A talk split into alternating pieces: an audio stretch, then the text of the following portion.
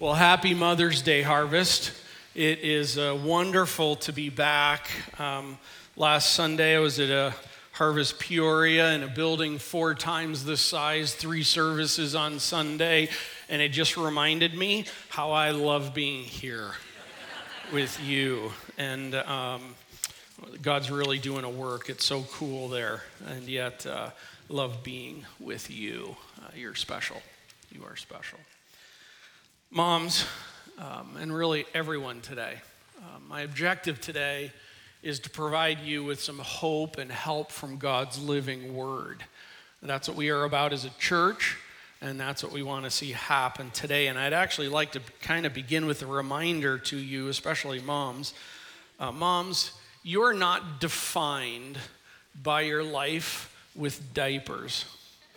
You are not defined by your life with diapers or with sippy cups or with laundry or with potty training or with science projects or track meets or music lessons or school grades or whether your child recycles or not or whether your child had the perfect prom, prom dress or tux. Um, you're not defined by whether your grown children are, in the eyes of the world, successful. That's not the definition, ladies, and whether moms or not. Um, you are not defined by life with your children. You're defined by life with the Lord, ultimately. And in times when it's hard with the kids, that's especially meaningful in that reality of it. Uh, but uh, motherhood is marvelous. Uh, but it is not your ultimate identity. And turn your copy of God's Word to 1 Samuel chapter 2. 1 Samuel chapter 2. We're kind of in the early uh, weeks of a series through Samuel. Uh, when on the very first Sunday of that, I, I took us through chapter 1 and, um, and then kind of came back and, and, ran through chapter, through literally just read through chapter 2. Uh, was going to be bringing it back for today on Mother's Day. And so we're going to kind of park our time there. Hannah battled with the battle that every one of us understands. She knew the war for her identity, she knew the war for her own identity. We saw that in chapter one. Uh, she battled over who and what would define her as a woman.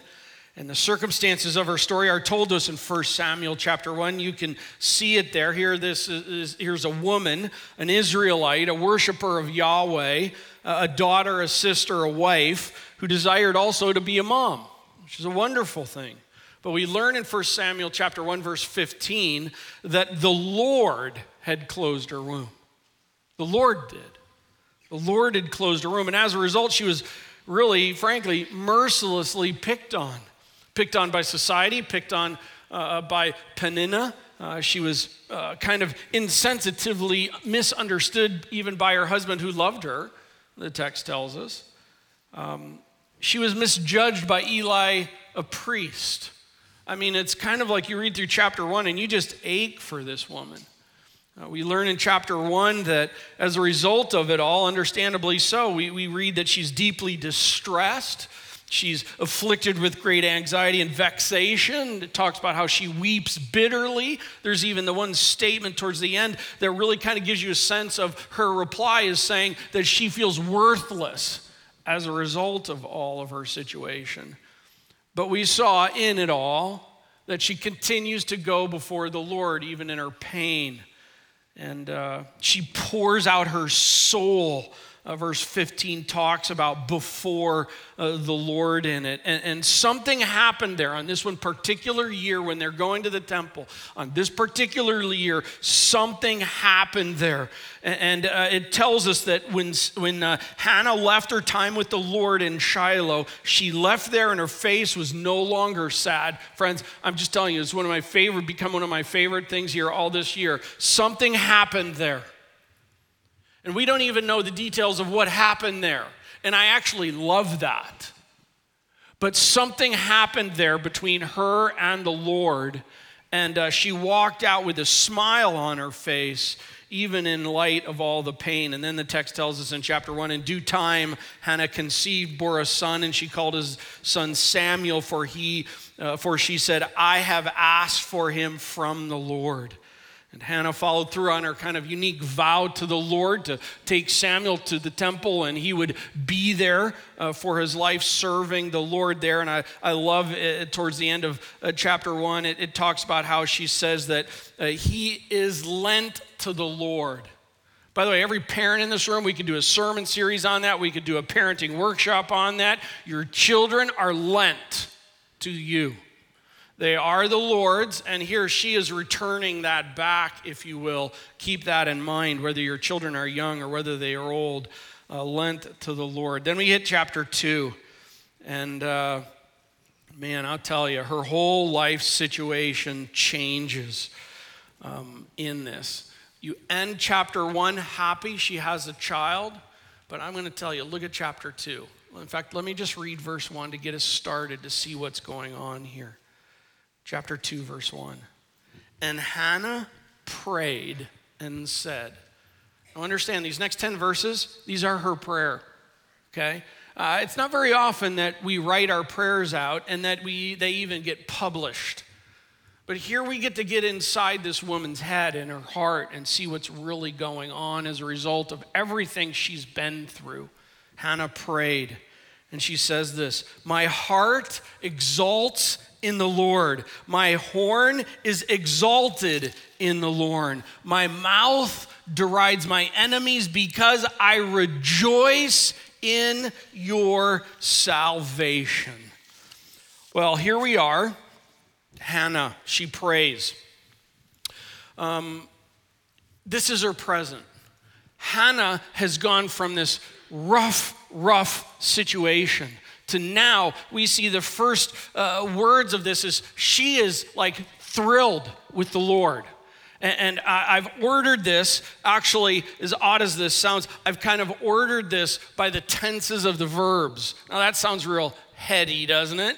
I, I don't like grammar, sorry, grammarians, but I think it's important in this because we first find out Hannah's present and we find out that Hannah has gone from deep in life hurt to now moving into a place where she is rejoicing in the Lord. Let's take a look at what she is saying here. Let's work this out. First, her heart is ecstatic in the Lord. She says, My heart is ecstatic in the Lord. Heart. Uh, by the way, in modern days, we think heart is so much of the emotion, the ooey gooey. I just feel, oh, so warm and, and fuzzy warm. That's not what was really the main thrust in biblical times. The heart was more the inner self, it was the control center. It would actually be for Hannah, it's one's intellectual commitment.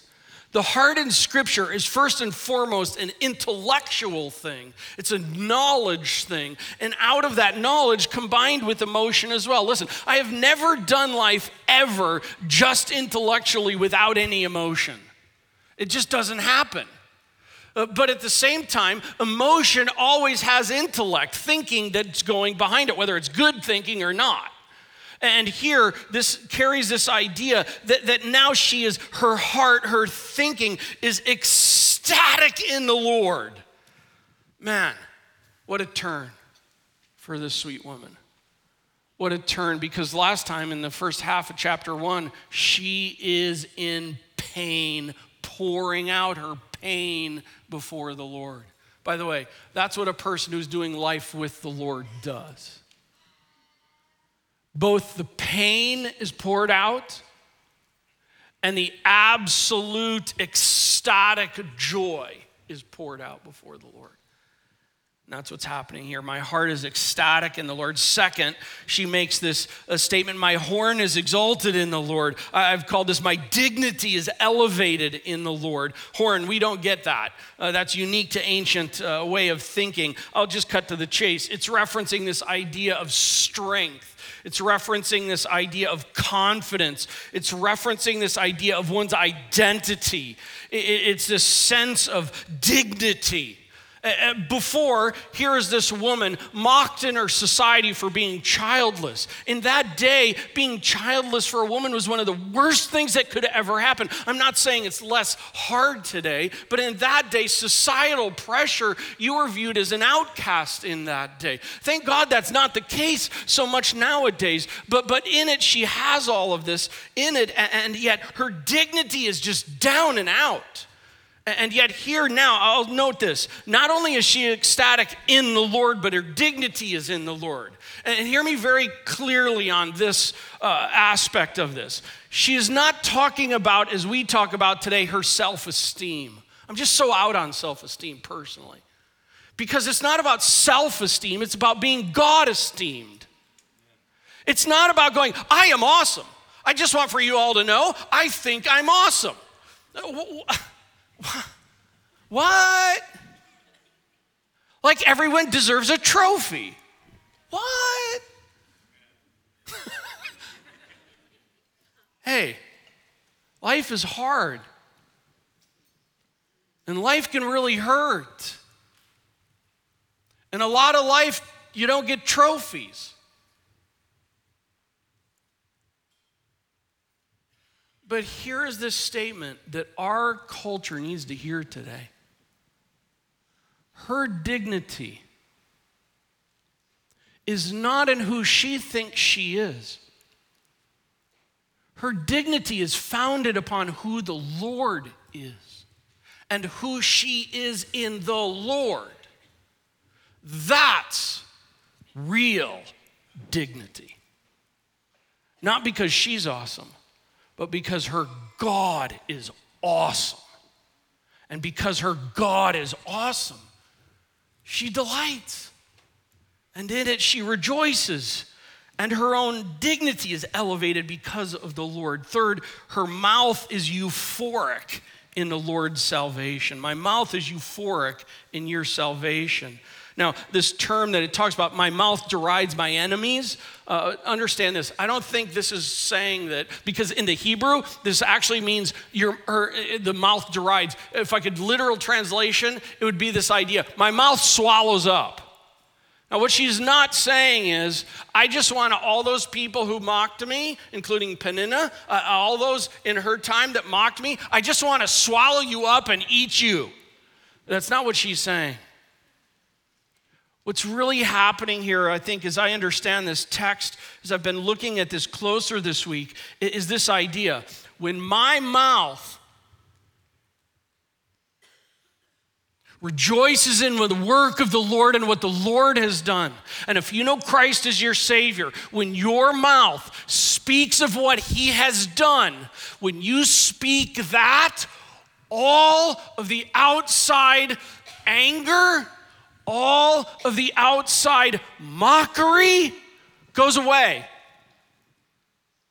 Because when we speak of what the Lord has done, it trumps it all. Maybe that's not politically correct to say that. It supersedes it all, it comes over it all. Okay? She is euphoric. And in her speaking of what the Lord has done, it conquers conquers.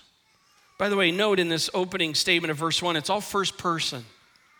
It's my mouth, it's my dignity, it's my heart. This is her present reality. This is not a hope, this is not a wish. This is an is, and this is her own, this is mine. By the way, I will say this note, it doesn't say anything about diapers, sippy cups, dishes, or even motherhood. It doesn't say, My heart is ecstatic that the laundry is done. Although when it is, get ecstatic. It doesn't say that my dignity is elevated because finally I'm being appreciated as a mom. But hey, take, take the home runs. It doesn't say my mouth is euphoric that after a trip to Walmart, our family is still alive. okay? It's not saying that. Uh, again, seriously, uh, celebrate the small victories. But see what she is saying here, women and men. What she is saying is that as a woman, as a human created in God's image, My identity does not come in my career or my house or my car. My identity does not come from what others think. My identity comes because of who the Lord is.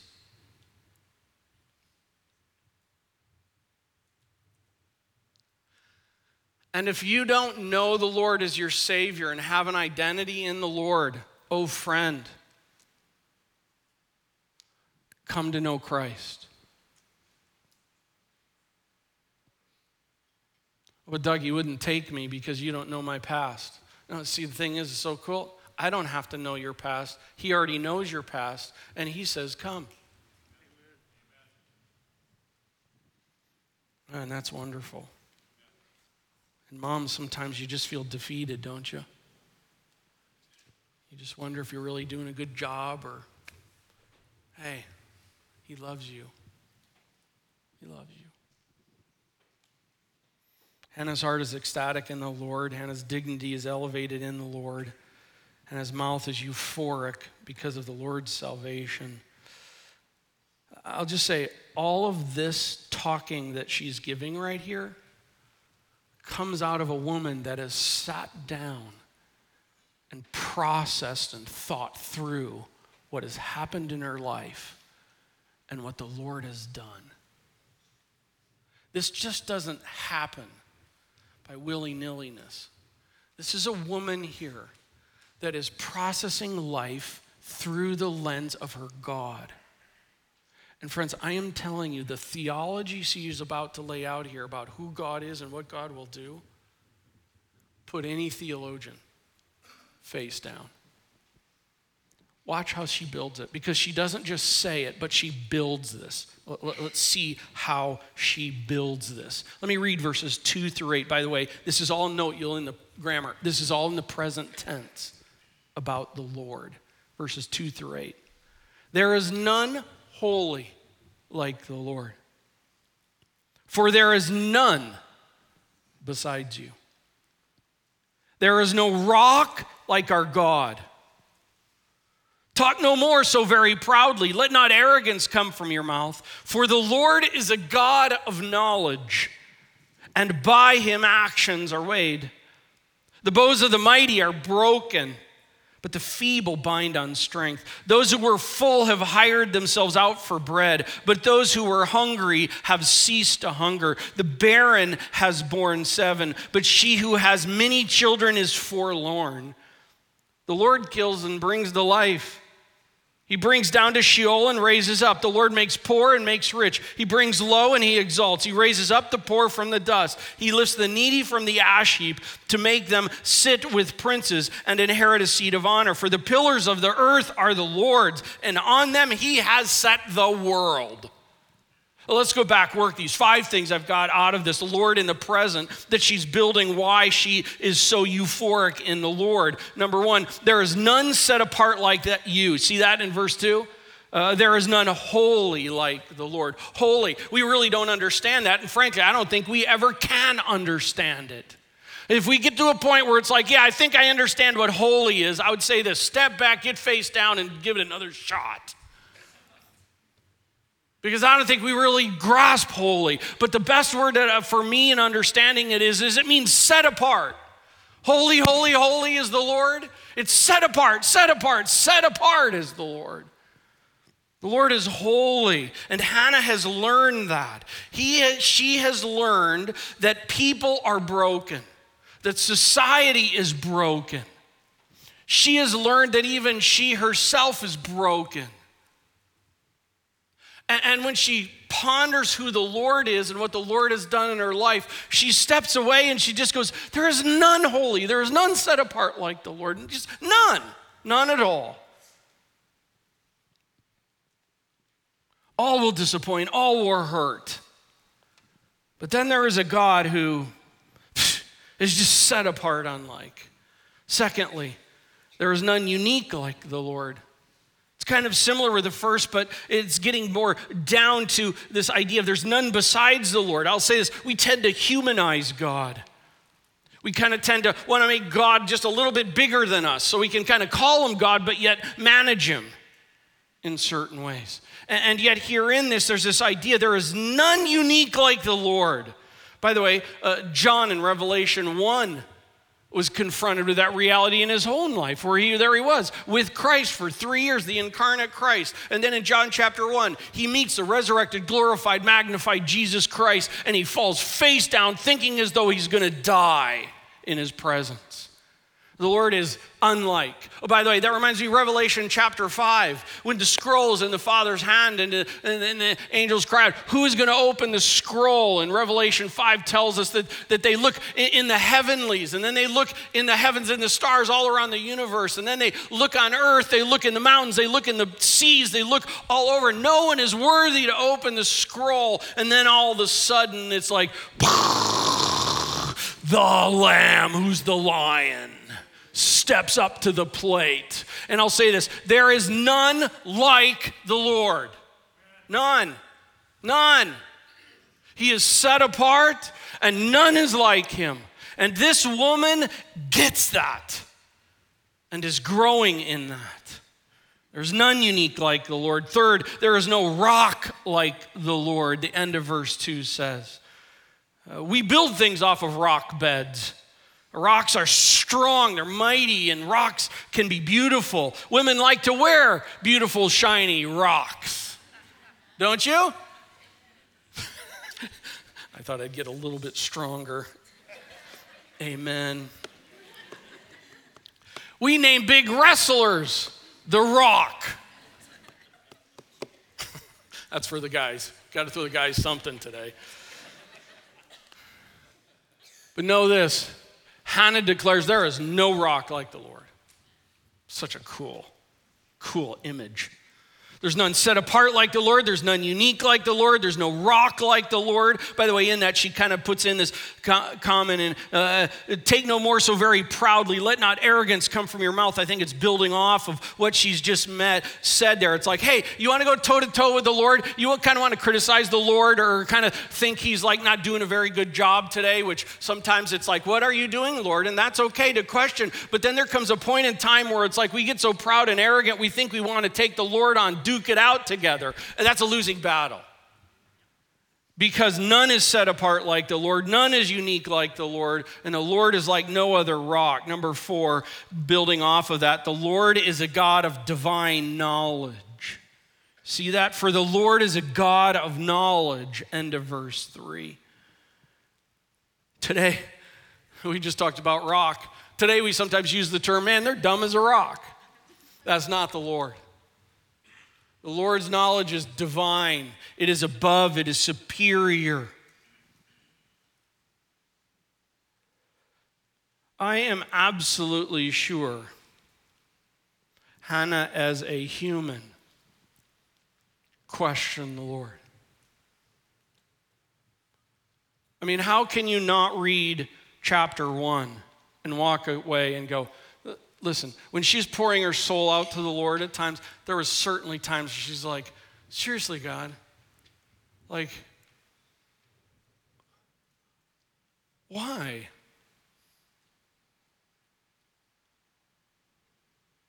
Like, seriously, God, why would you allow this?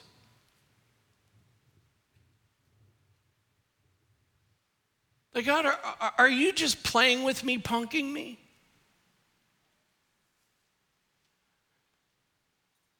God, do you really actually know what you're doing? Do you even care?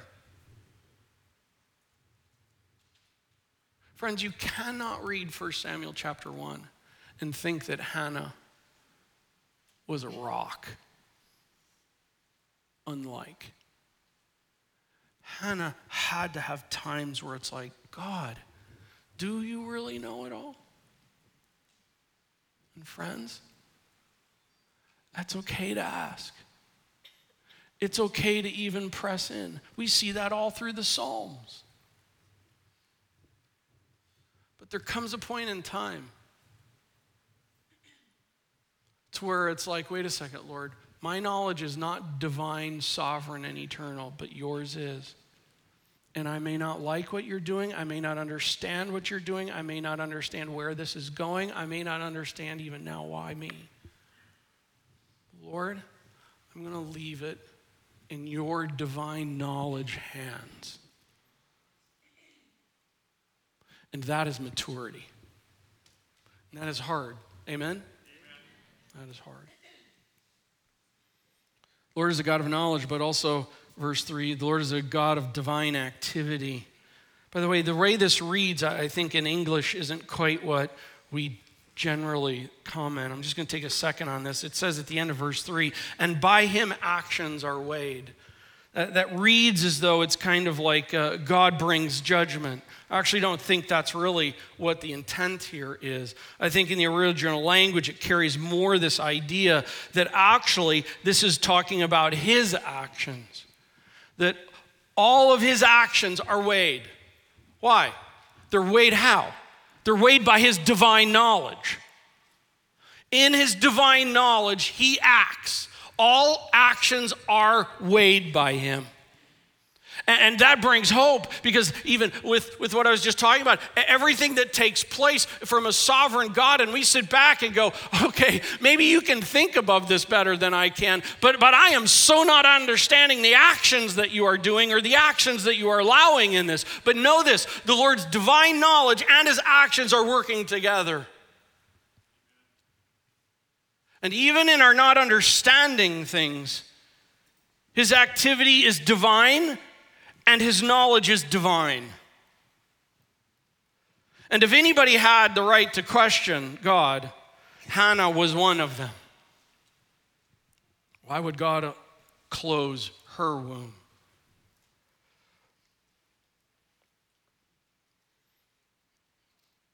There is none set apart like the Lord, Hannah says. There is none unique like the Lord. There is no rock like the Lord. The Lord is a God of divine knowledge, the Lord is a God of divine activity. By the way, that's all in the present reality of her time and our time. Hey, Hannah, can you give us some examples of that? Sure can. And she does in her prayer. Verse 4 through 8 He breaks the bows of the mighty and gives feeble strength. By the way, make sure as you read this, and same thing with the Proverbs, don't read them as though these are stating, as the Proverbs, uh, don't read them as that the, uh, they are stating promises.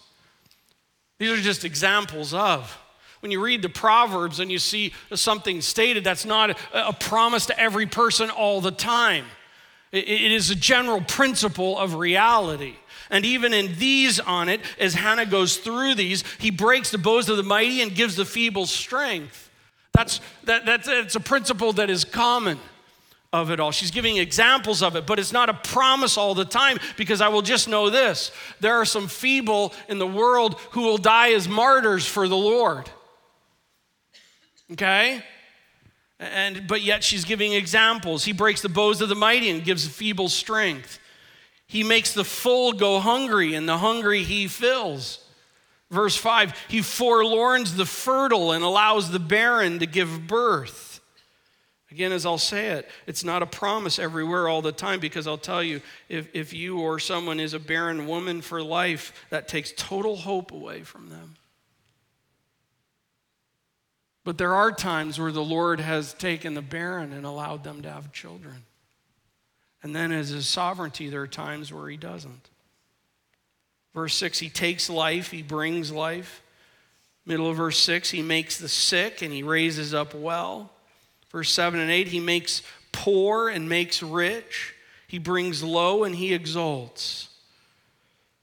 And it's just a reminder of verse 8 For the pillars of the earth are the Lord's, and on them he has set the world. But I don't like that the Lord gets to choose all of those and do all those. After all, who does he think he is? Well, he is set apart, unlike any. He is unique, unlike any. He is a rock, unlike any. And he is a God of divine knowledge and a God of activity. And we rest in that.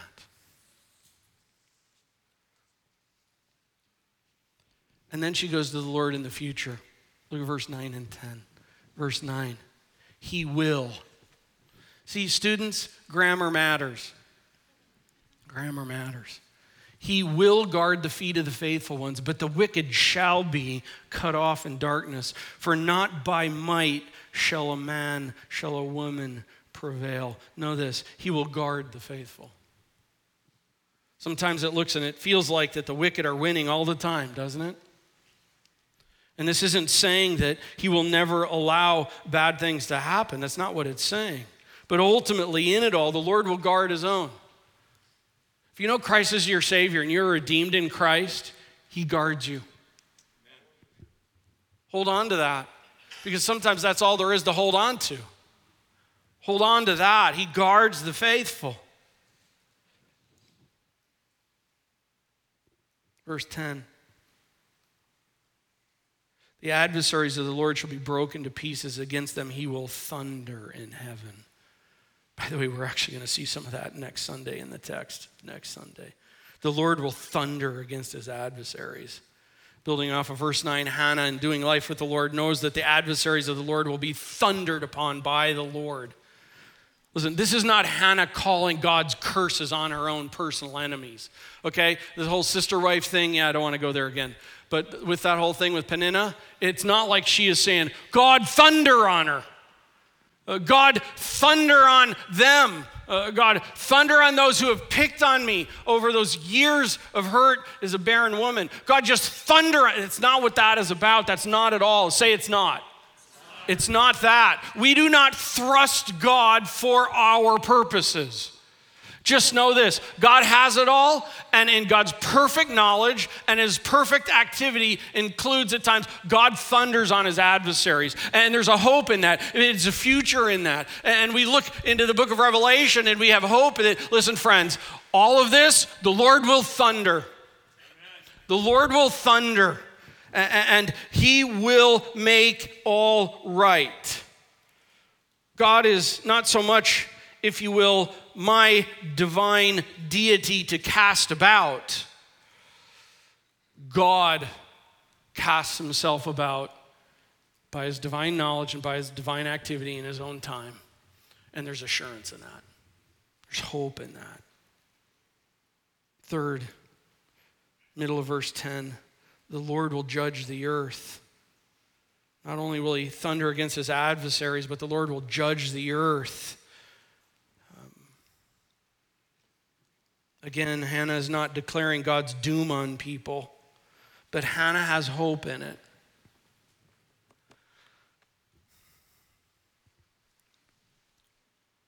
Maybe there's some today that um, maybe there's some today in here that are just you are wrestling with bitterness over having been treated horribly.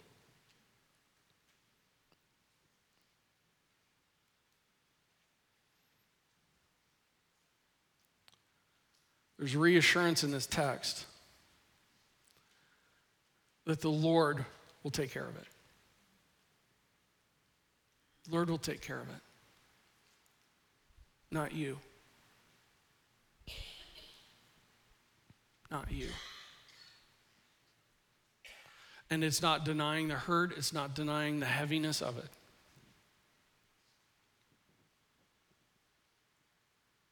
But it is acknowledging the divine knowledge of the Lord and the divine activity of the Lord and putting it in his hands and letting him handle it.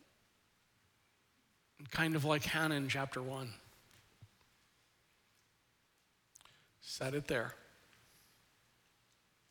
and move on.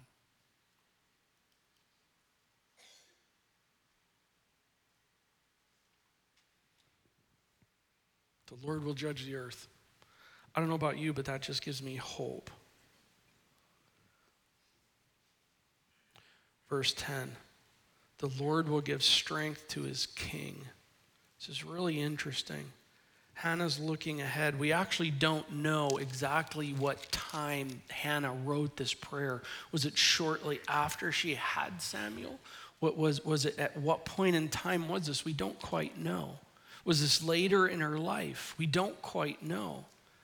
But what's happening here in this statement is Hannah is looking to the future, and she is seeing that, that the Lord is going to give strength to his king. She's hoping in God's plans. Listen, that's why, uh, I'm sorry for bringing Revelation, so I preached on some of it last week, and so it's fresh in me. And that's why in chapter one in it, where it talks about the book of Revelation is supposed to impact how we live today. Knowing what God is going to do in the future impacts how we live today. And here on this, surely she is thinking not only about future uh, uh in the ultimate, but, but it, the, book of, the book of Judges ended with a statement in those days there was no king in Israel. Oh, and by the way, her son son Samuel is going to be the king crowner. He is going to be the one that anoints Saul. He is going to be the one that anoints King David. And here in it, uh, uh, the Lord will give strength to his king. She knows that God is moving all things forward. And surely there's, there's an implication here now that we have more fullness of understanding of God's redemptive work and time that the Messiah is coming and that the Messiah is the one. The, the, you see, she's hanging on the future. Okay? That's what good thinking theologians do. They hang on what's headed and what's down the line, and that gives us strength for the now. And that's the next thing the Lord will elevate his anointed. Uh, in the centuries leading up to Hannah, God's people are just a mess of self centeredness.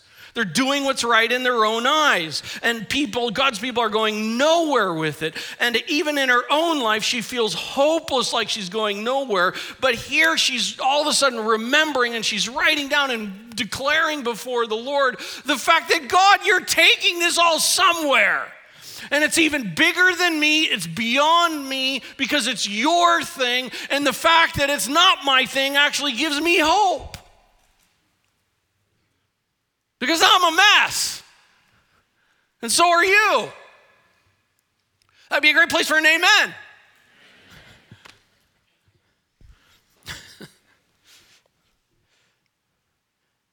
I'll just say, man, do you see what's happening here? Hannah's circumstances are not driving her identity here through hard circumstances, she has come to learn that life is hard. Life has heavy weights to it. Life, life, hits us in the back of the head sometimes when we're not looking and not expecting it. And yet, in it, circumstances don't drive my identity. Who the Lord is drives my identity. And what the Lord will do drives my identity. And so when the circumstances hit, it's not that the circumstances are, are, are, like, you're not standing out there going, bring them on, man, just bring them on harder and more. I don't know if you're praying that. God bless you. But here she is just seeing in who the Lord is and what the Lord is doing. If I could say it this way, Hannah is abiding in the Lord. That's what this whole prayer is about. She is taking life with the Lord and bringing life into it with the Lord. And she's processing it, and working it, and wrestling it, and struggling in it. And yet, in it all, she sees her God and who He is and what He will do. And she is ecstatic about it and euphoric about it. Mothers, life circumstances will never stop crying for you. Feed me, change me, drive me, do my homework for me. It will never stop crying out for you. And by the way, life circumstances will never stop crying at you. What do I mean by that?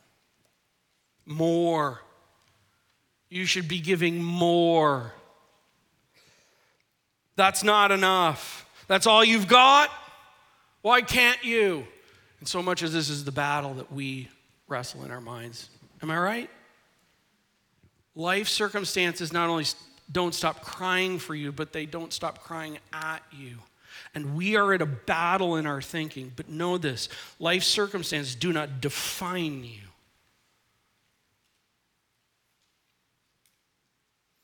Walking with the Lord and doing life with the Lord does.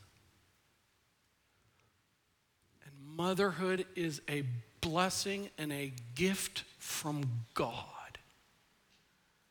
And what your children need to see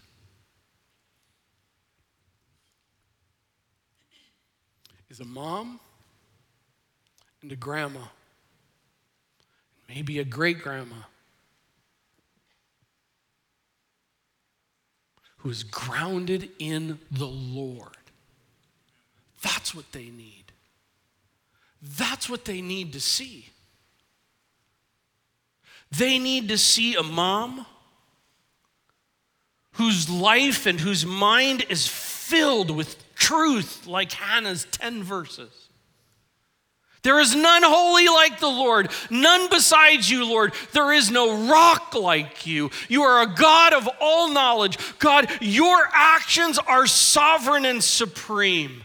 Lord, you guard the faith, the feet of the faithful, Lord. Lord, Lord, Lord, you will thunder, Lord. You'll take care of it. I'm going to leave that. Listen, when those things are coming through a mom and a grandma, I am telling you, lives are radically impacted. But ultimately, it's their choice.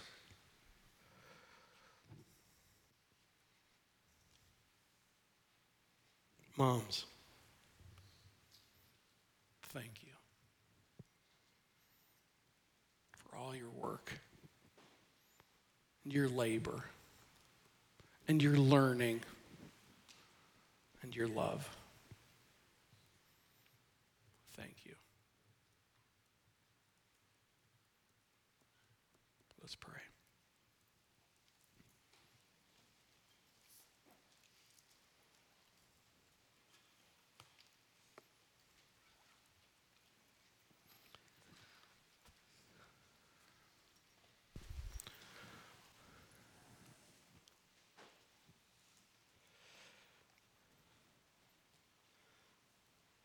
Father, Mother's Day can be some of the most marvelous days and some of the most hard days in people's lives. Emotions run all over the place.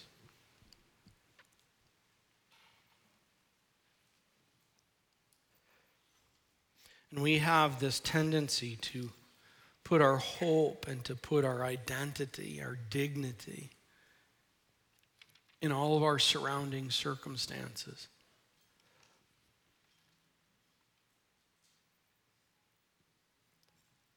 And yet, surrounding circumstances change and morph. They are not stable. And as a result, God, we have this tendency to be chasing shiny objects all the time. Sometimes it's just trying to keep our lips above water in the weight of life.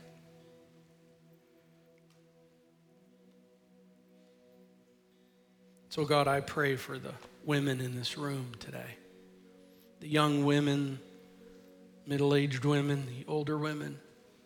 I pray for the moms in this room. I pray for those who are not moms in this room. God, I pray for those who in this room have hurt associated with motherhood.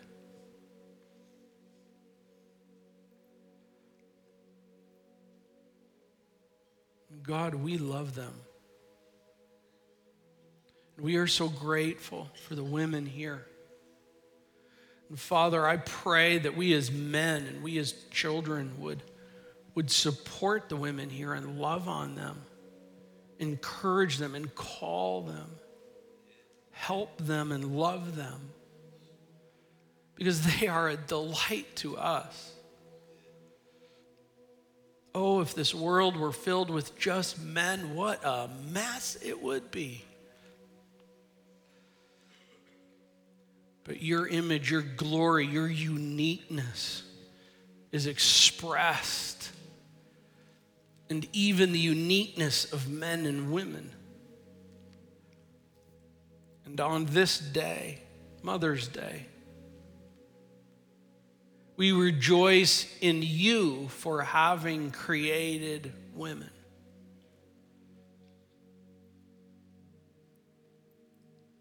And we thank you for them.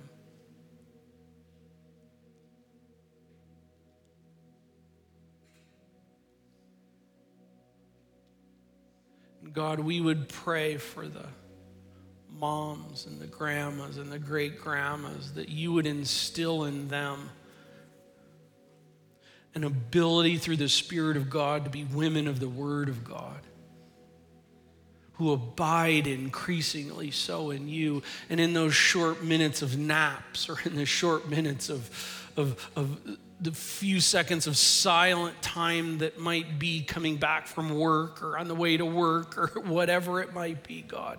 I just pray that you would be loving on them and drawing them, and that they would be drawing themselves to you. And that, like Hannah, that they would be gathering their depth and their breadth and their strength and their hope and their dignity and their view of life from you.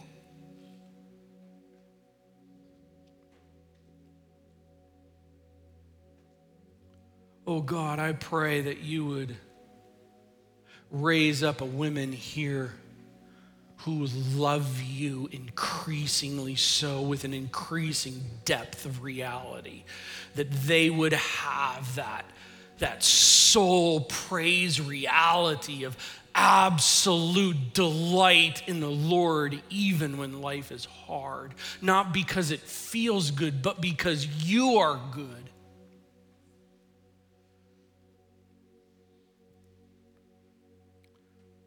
encourage the hurting.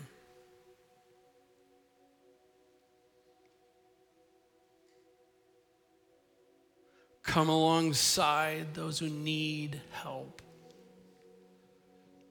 Show yourself mighty. And God, we would pray that a mountain load of children would be impacted by their moms and their grandmothers and their great grandmothers for your glory. In Christ's name we pray.